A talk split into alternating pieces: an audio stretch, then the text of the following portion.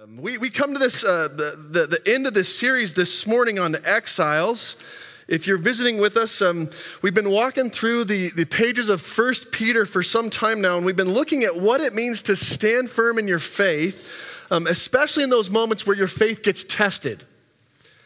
And this morning, we now come to the, the end of this letter, the last part, and Peter offers us uh, this, this caution as he now moves from sort of talking about the tangible things of our faith, the, the tangible things that we can see around us, to now the intangible things that maybe we haven't thought of in some time. And I've titled this morning's message On Guard. So let's turn, if you would, 1 Peter 5, and we're going to read this uh, 5b all the way through the end of this letter. Let's, um, let's listen to God's word, will you?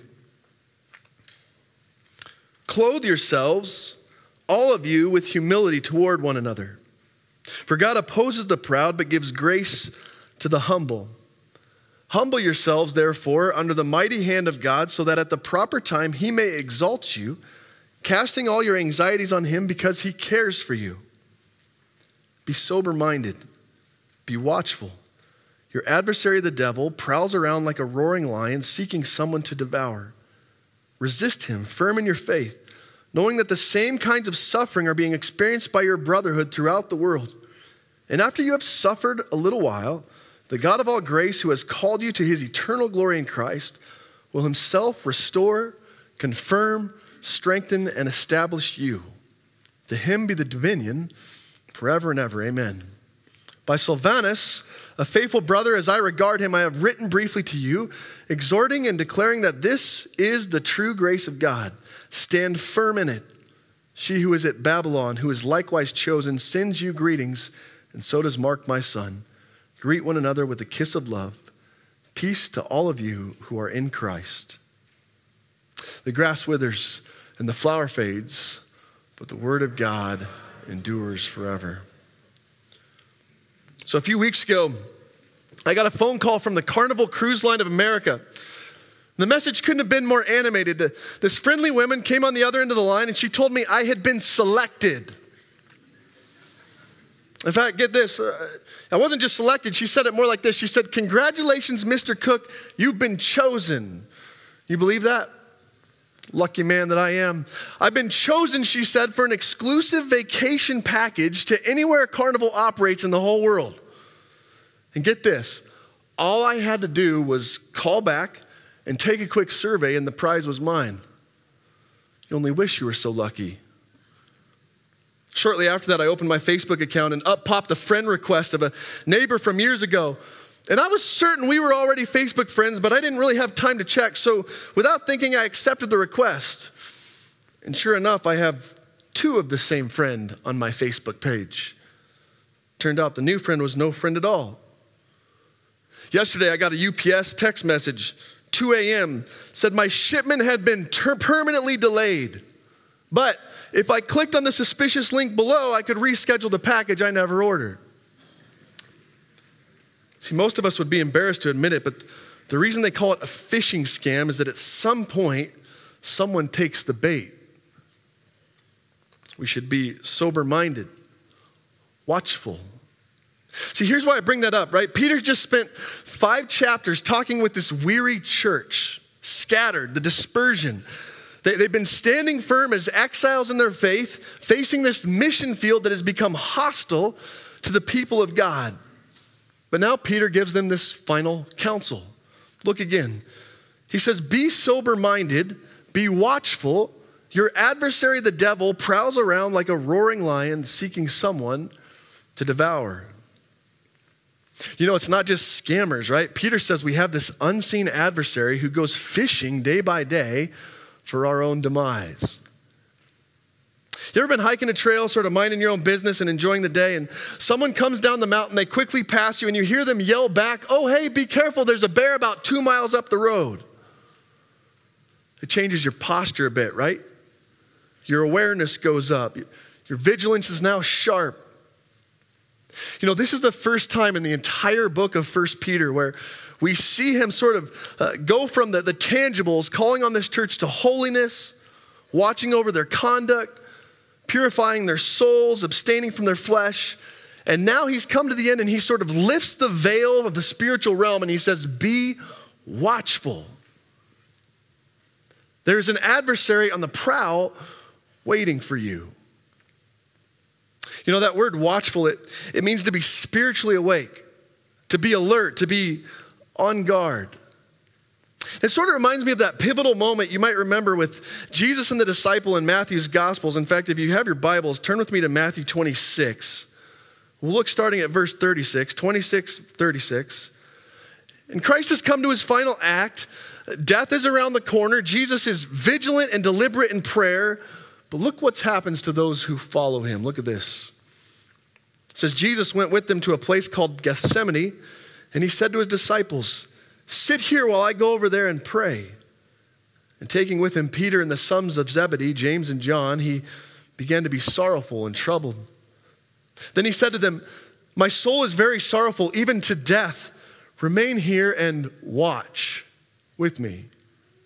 After going a little farther, he fell on his face and prayed, My father, if it be possible, let this cup pass by me. Nevertheless, not as I will, but as you will. And when he was finished, he came to the disciples and found them sleeping. He said to Peter, So you could not watch with me one hour? Watch and pray so that you might not enter into temptation. The spirit is willing, but the flesh is weak. Be watchful. See, it would make sense, right, that Peter would be the one to tell this church to keep watch. Peter learned the lesson the hard way. You might remember just after this, he let his pride get the best of him. Jesus told his disciples one would deny him, and Peter said, Far be it from me, I would never forsake you. But as he slept, both physically and spiritually, he soon fell. You know, I find it telling there's a correlation time and time again in Scripture between suffering and temptation in God's Word. You ever notice that? Seems to me that it's in those times of hardship or uncertainty or heartache that God's people often become most susceptible to failure. Just take a minute with me and think about your own sin patterns. Think about your own habitual sin that you struggle with. When are you most likely to slip? Is it when life is easy and money's good and you have plenty of margin in your day and patience comes naturally? There's an absence of conflict. Is it when you kept steady in devotionals and connected in small group, united in community on Sunday mornings? It's possible. But I think most of the time when we succumb to sin, it's in those seasons of spiritual sloth when we allow the trials of this life to wear us down. And instead of keeping on guard and coming to the Lord in prayer and studying His word in humility, soon our pride gets the best of us and we slip. You know, you think about a lion, right? That, I think that metaphor is worth evaluating. Peter says he's on the prowl, seeking someone to devour. You know, I picture a, a roaring lion. I, I picture like an opportunist, right? A predator who's looking for like the slowest animal in the herd, the one not paying attention, you know, that one that's separated from everyone else because he's too busy munching on his own branch. I love how someone much wiser than I once laid this out. He said, Think about it like this if Jesus' mission is to save saints, Satan's mission I'm sorry, if Jesus' mission is to save sinners, Satan's mission is to devour saints. Let me say that again since I messed it up. If Jesus' mission is to save sinners, Satan's mission is to devour saints.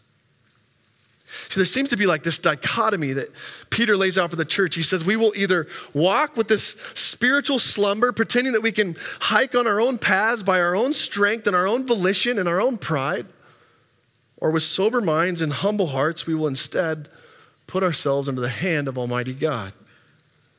And as we keep watch, we'll find His power made perfect in our weakness. One of my favorite movies was Lion King growing up, and um, I'm sure for the boys and girls in the room, you'll, you'll recognize this. You know, I never truly understood the battle of good and evil until I watched this with Taylor and Addie, my, my own children. In fact, I would say we're probably getting soft in our household because we did a last, lot of fast forwarding the last time we watched it. Scar is terrifying. Is it just me? You You'll remember the scene, right? Young cub, Simba, can't wait to be king. And that's the theme song, right? In his innocence, he tells his uncle Scar, My dad just showed me the whole kingdom. I'm going to rule over all of it. The jealous Uncle Scar, the, the epitome of evil, he says to Simba, The whole kingdom? He said, did, did he show you what's beyond the rise on the northern border? Simba said, No, I'm not allowed to go there. Scar said, Yeah, I know you're right. It's, it's too dangerous. Only the brave lions can go there. And Simba's not gonna have his pride stepped on, right? He's the future king. So he walks right in the trap and he says to Scar, No, no, no, wait, wait, wait. I'm brave. What, what's out there?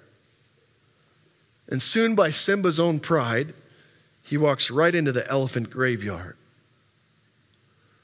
It's interesting to me how Disney will take the story from Genesis and put a few animals on it, tweak it a little bit, make it their own. Be sober minded, Peter says, be watchful. You know, I think it's worth asking where in your own life have you become complacent? Maybe a bit too proud, let your guard down. Just consider like what, where do you see temptation get the best of you? When maybe you didn't even have any plans to slip up, you just walked into it. And what was it about that moment in that fall that made you so vulnerable? Just process it. Where are you most susceptible to the attack of the enemy in your life? See, here's why I ask that, right? Whether it be your own temptation, your own sin, or this prowling of the enemy himself, or maybe a combo plate, for Peter, the solution is simple. Look at this in verse 5. He says, The remedy is to clothe yourselves, all of you, with humility toward one another.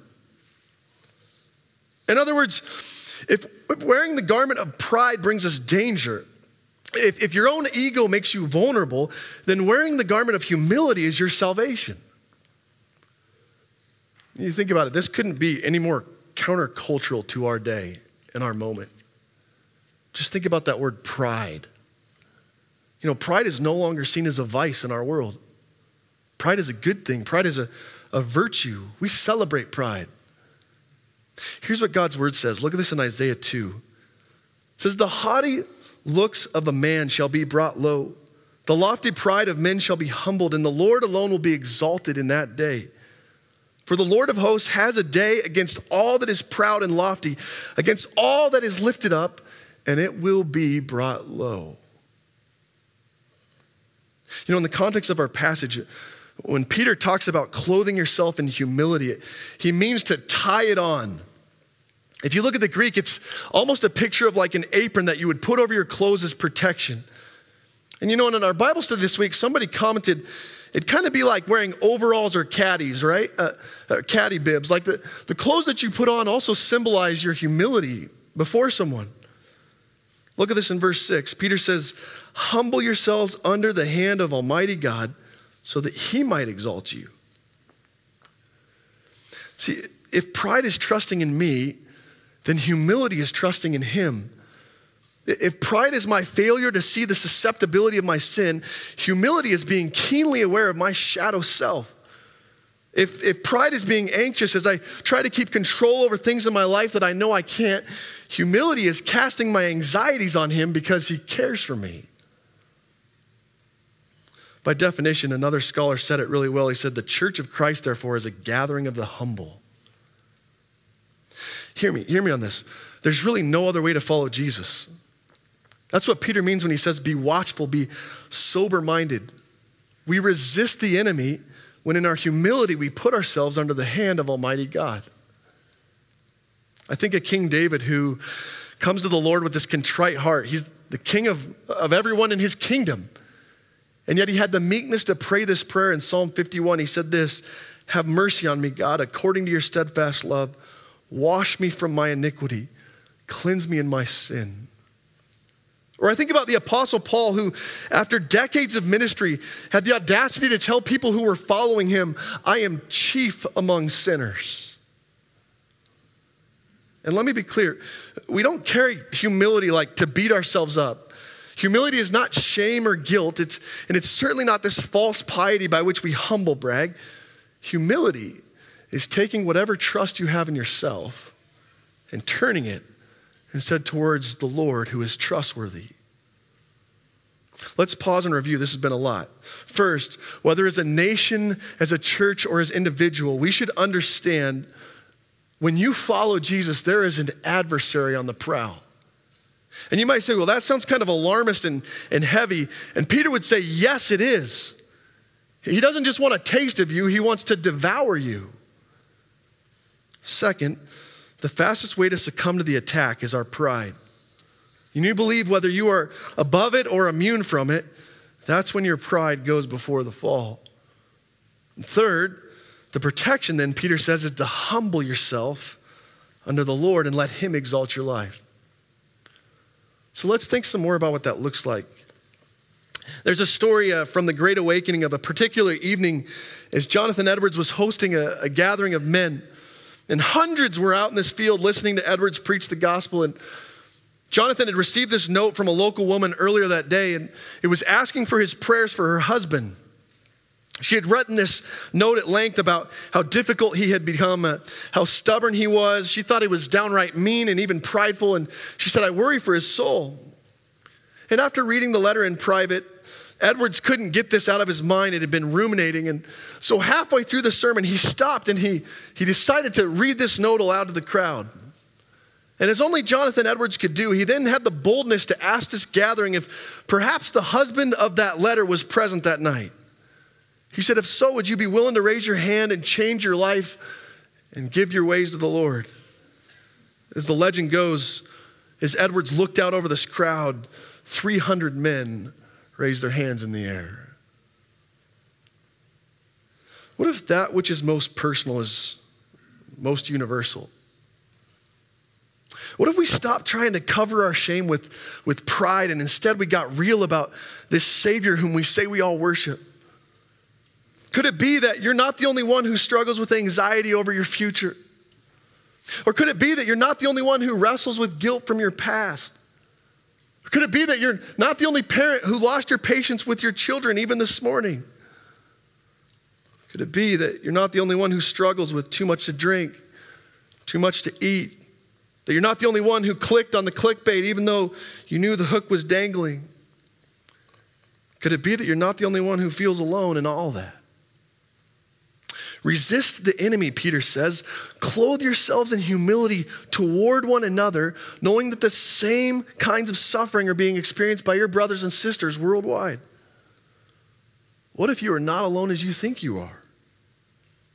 James 15, 5 16 says this Therefore, confess your sins to one another and pray for one another that you may be healed. You see the community in that? I once heard a story of a turtle who was tired of the northern winters. And every year he would watch the geese fly south and he would get quite jealous because being a turtle, he knew there was no way he could crawl that far. So, this turtle, he devised this brilliant plan to hitch a ride. And to do this, he convinced this flock of geese to tie this rope from one foot to the other as they were flying. And then, right in the middle, he clamped his jaw and hung on for dear life. And at first, everything was going to plan. The crew was about halfway to Florida, and all was well. But just about the time the turtle started feeling the success and the pride of his own endeavors, he heard someone below him yell to the sky, What a brilliant idea! Who thought of that? And the turtle couldn't help himself. He opened his mouth and shouted, I did. Jokes don't get any better than that, folks. It's as good as they get from here. What's the way to longevity in faith, right? How do we protect ourselves from the enemy, especially when we find ourselves in times of trial or hardship? Peter says, Clothe yourselves, all of you, with humility not just when you look in the mirror. Peter says, carry this humility toward one another.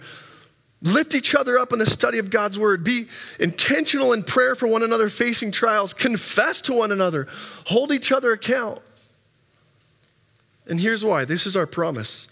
After you have suffered just a little while, Peter says, The God of all grace, who has called you eternal glory in Christ, will restore, confirm, strengthen, and establish you. Notice this.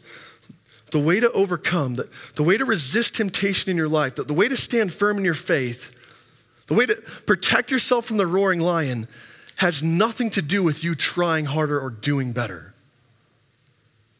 It has everything to do with what God has promised to do for you when you put yourself under His almighty hand. Notice this God is the actor here, right? He will restore you, He will confirm you, He will strengthen you, He will establish you.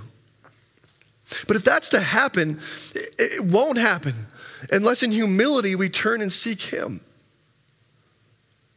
I, love the irony that it was Peter who wrote this final word to the church. The same Peter who fell asleep, the same Peter who fell into temptation, the, same Peter whose pride got the best of him, the one who fell far from grace. But you'll remember later, Jesus comes to him in the midst of a fishing trip. And in humility, Peter returns to the Lord, and Jesus does exactly those things for that man. He restores him. He confirms him, he strengthens him, and he establishes his ministry again. You know, I think it's a noteworthy message for us on the 4th of July of all weekends is as we look back to a nation whose history is soaked in humility and in the fear of the Lord. Second Chronicles 7 says it like this If my people who are called by my name would humble themselves and pray and seek my face and turn from their wicked ways, then I will hear from heaven and forgive their sin and heal their land. Let's make that our prayer today, will you? Pray with me.